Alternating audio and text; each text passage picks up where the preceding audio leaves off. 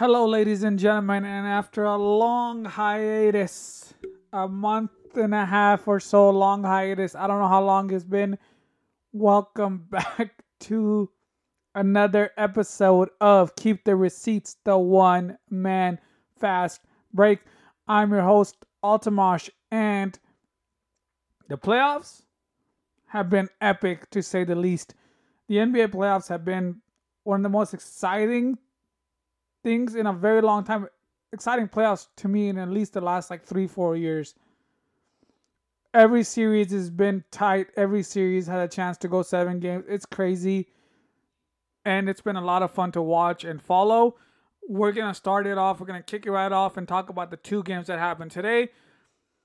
Starting with the number one game, the game that was the first game tonight, uh, early, I guess today in the morning, early afternoon time, which was the 76ers versus the Boston Celtics.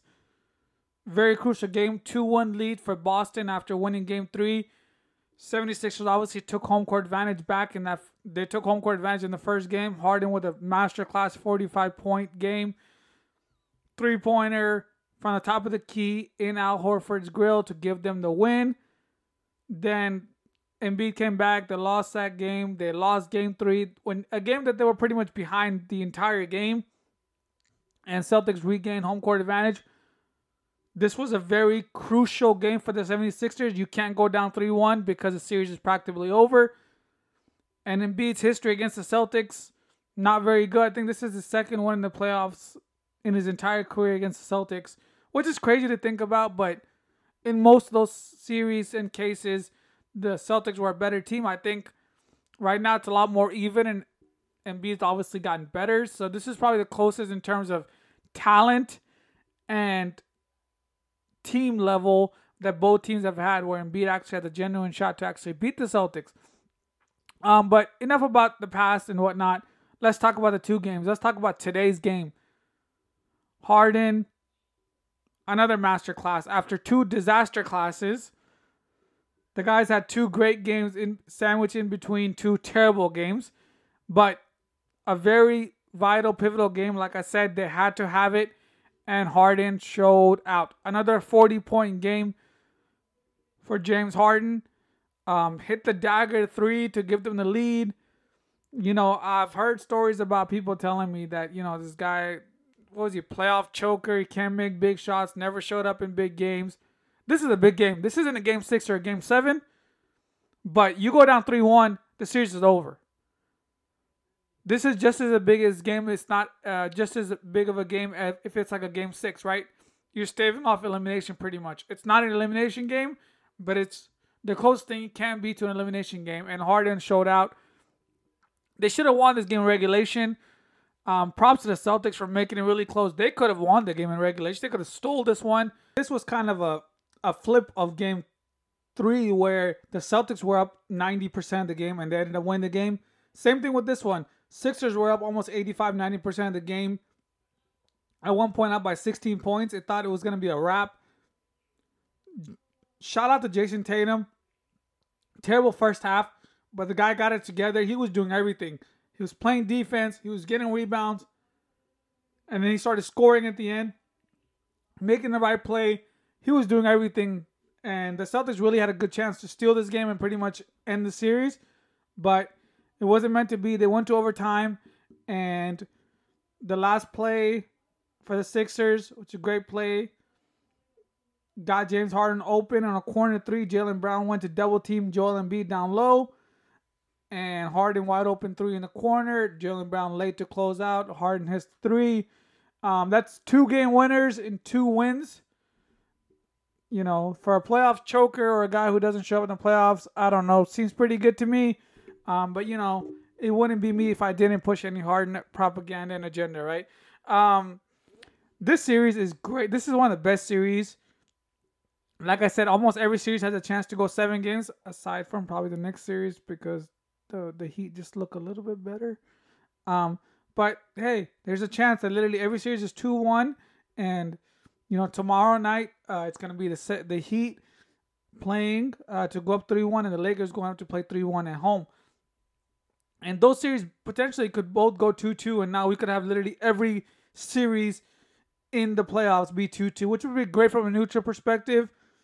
Um, so many good games. You know, at least we'll get in two of the series. We know we're getting a sixth game.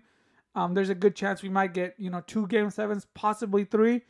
And in the very, very unlikely scenario, we might get four game sevens, which would be an outstanding run of games, outstanding watch um, from a perspective of an NBA fan.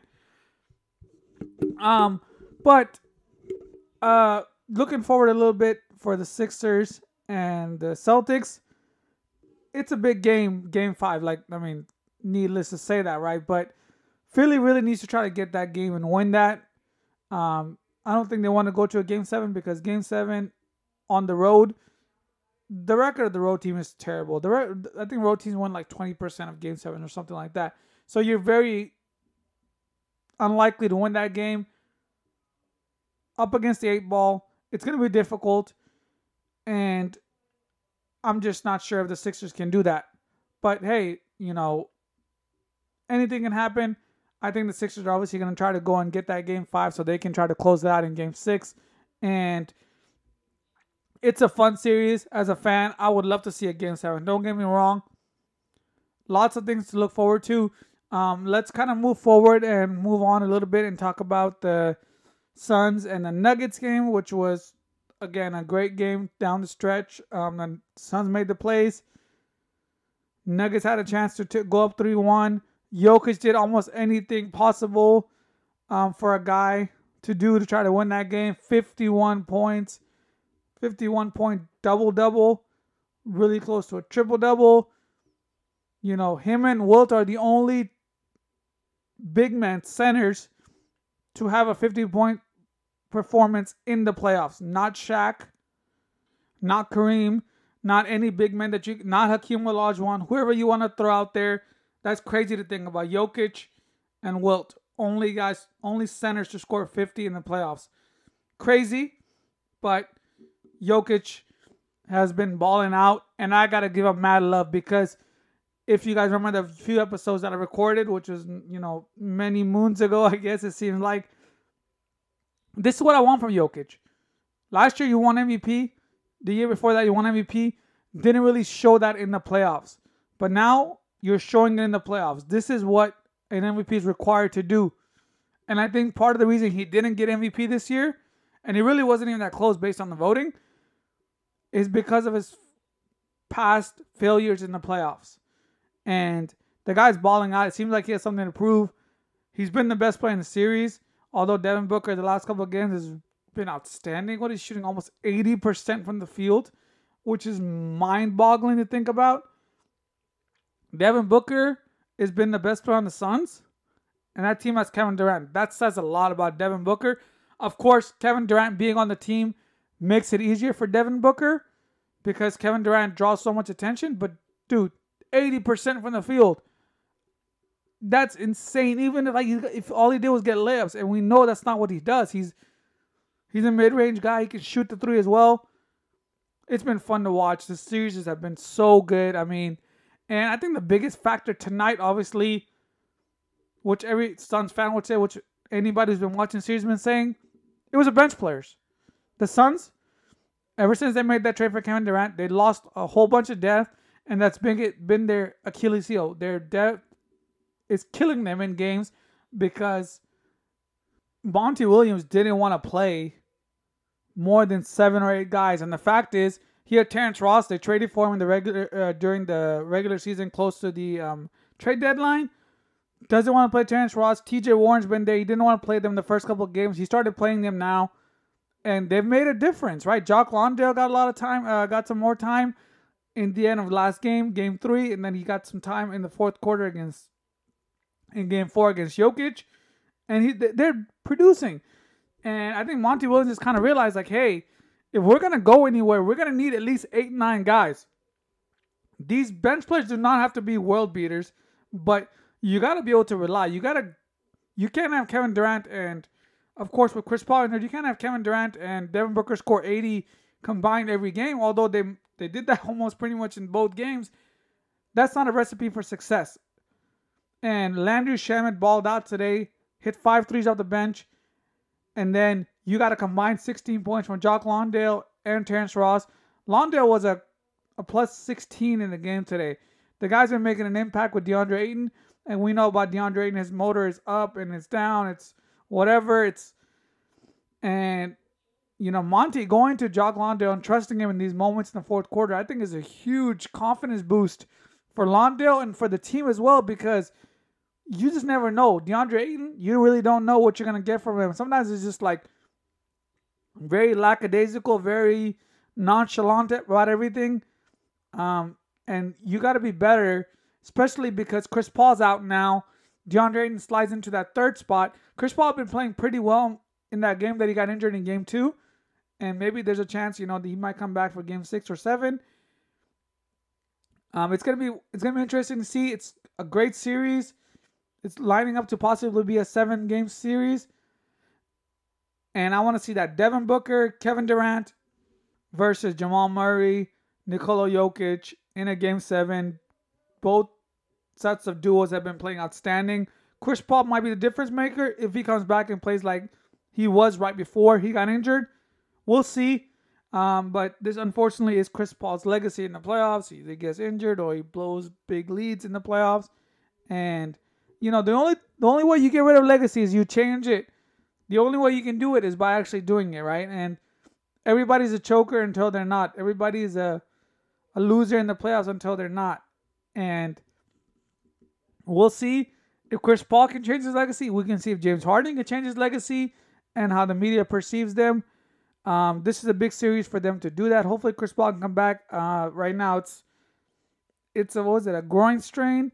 It's very difficult to know. Guys like very old now, and soft tissue injuries that take a long time to recover already. We'll see. Um, lot to cover. I will kind of get into the next two ga- uh, two series uh, after tomorrow's games between the Heat and the Knicks. He'd have a good chance to go up 3 1. I think they probably will. Lakers and Warriors, a little tougher to say, although I lean Lakers because when LeBron's got you down, he should go ahead and do it. But, you know, the problem is going to be which Anthony Davis shows up on the offensive end. Is he going to give you that 30 and 25 that he get 30 and 20 that he gave in the first game or is it going to be that guy who gives you, you know, less than five, uh, less than 15 points, which he did in game two. So it's going to be interesting to see. LeBron's going to be LeBron. Their bench is going to be good. Their their role players are going to do what they're supposed to do. D'Angelo Russell played really well in game three. Can he continue that? Can he replicate that? We'll have to see. But the biggest crux and the the blessing and the curse with the Lakers is Anthony Davis. Whichever one shows up is really going to affect how this game goes. Um, I would like to see it be 2 2, like I said in the beginning.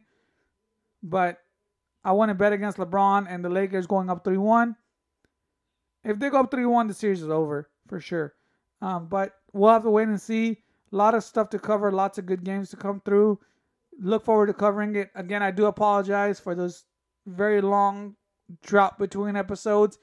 Also, if my voice sounds raspy, I've been having a little, you know, cough, trying to get over it. Hopefully, it sounds okay on the audio. Thank you guys so much for listening. And on that note, I am out.